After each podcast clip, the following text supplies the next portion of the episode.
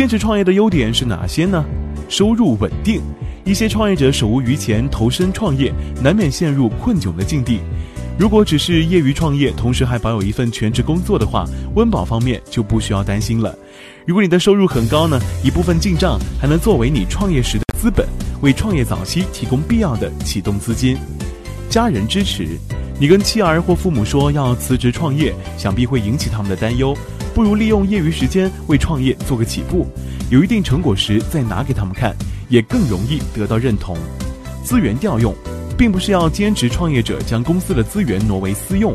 如果你的项目与公司业务有较强的关联，你可以将项目直白地披露给公司，请求公司的资源支持。更多的情况下呢，你被公司任命为某个创新型项目的负责人，这个项目将来很有可能成为你的事业。只要公司对你的项目感兴趣，初创项目有个大后台，感觉还是很好的。便于回头，有人会说创业应该做到专注和极致，不能总想着回头吧，这个理念是没有问题的，但创业的实验期你应该保持较高的容错率，给自己留条退路也未尝不可。尤其当一些项目被现实证明显然不可行甚至荒唐的时候，你会感谢自己没有冲动辞职的。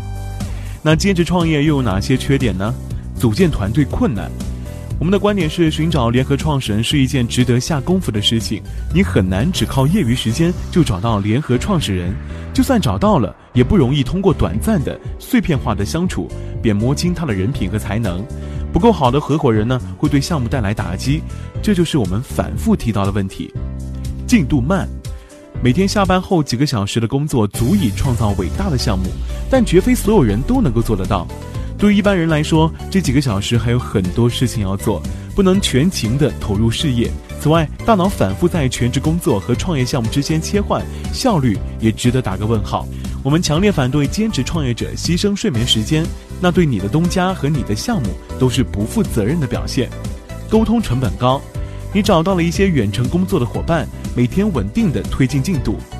直到你们开始决定方向，或者意见出现了分歧，需要展开深度讨论。比如你们想贴一张商业模式画布，在激烈的争辩过程当中，你们发现远程沟通是如此低效而令人急躁，这就是你们需要见面的原因。而兼职创业的你们，见面的成本也不低。法律风险，你兼职创业的行为是否影响到了你的本职工作？你兼职创业的项目是否涉嫌与公司业务竞争？普通员工不必考虑此类问题，出现纠纷无非辞职或者辞退。但是如果你签了竞业禁止协议，或者你是高级管理层，很有可能会发展到打官司的地步，这是任何一方都不想看到的结果。那什么样类型的创业可以兼职，什么不行呢？技术类、产品创业类可以比较方便地做出最小可用品的项目，比较适合兼职创业。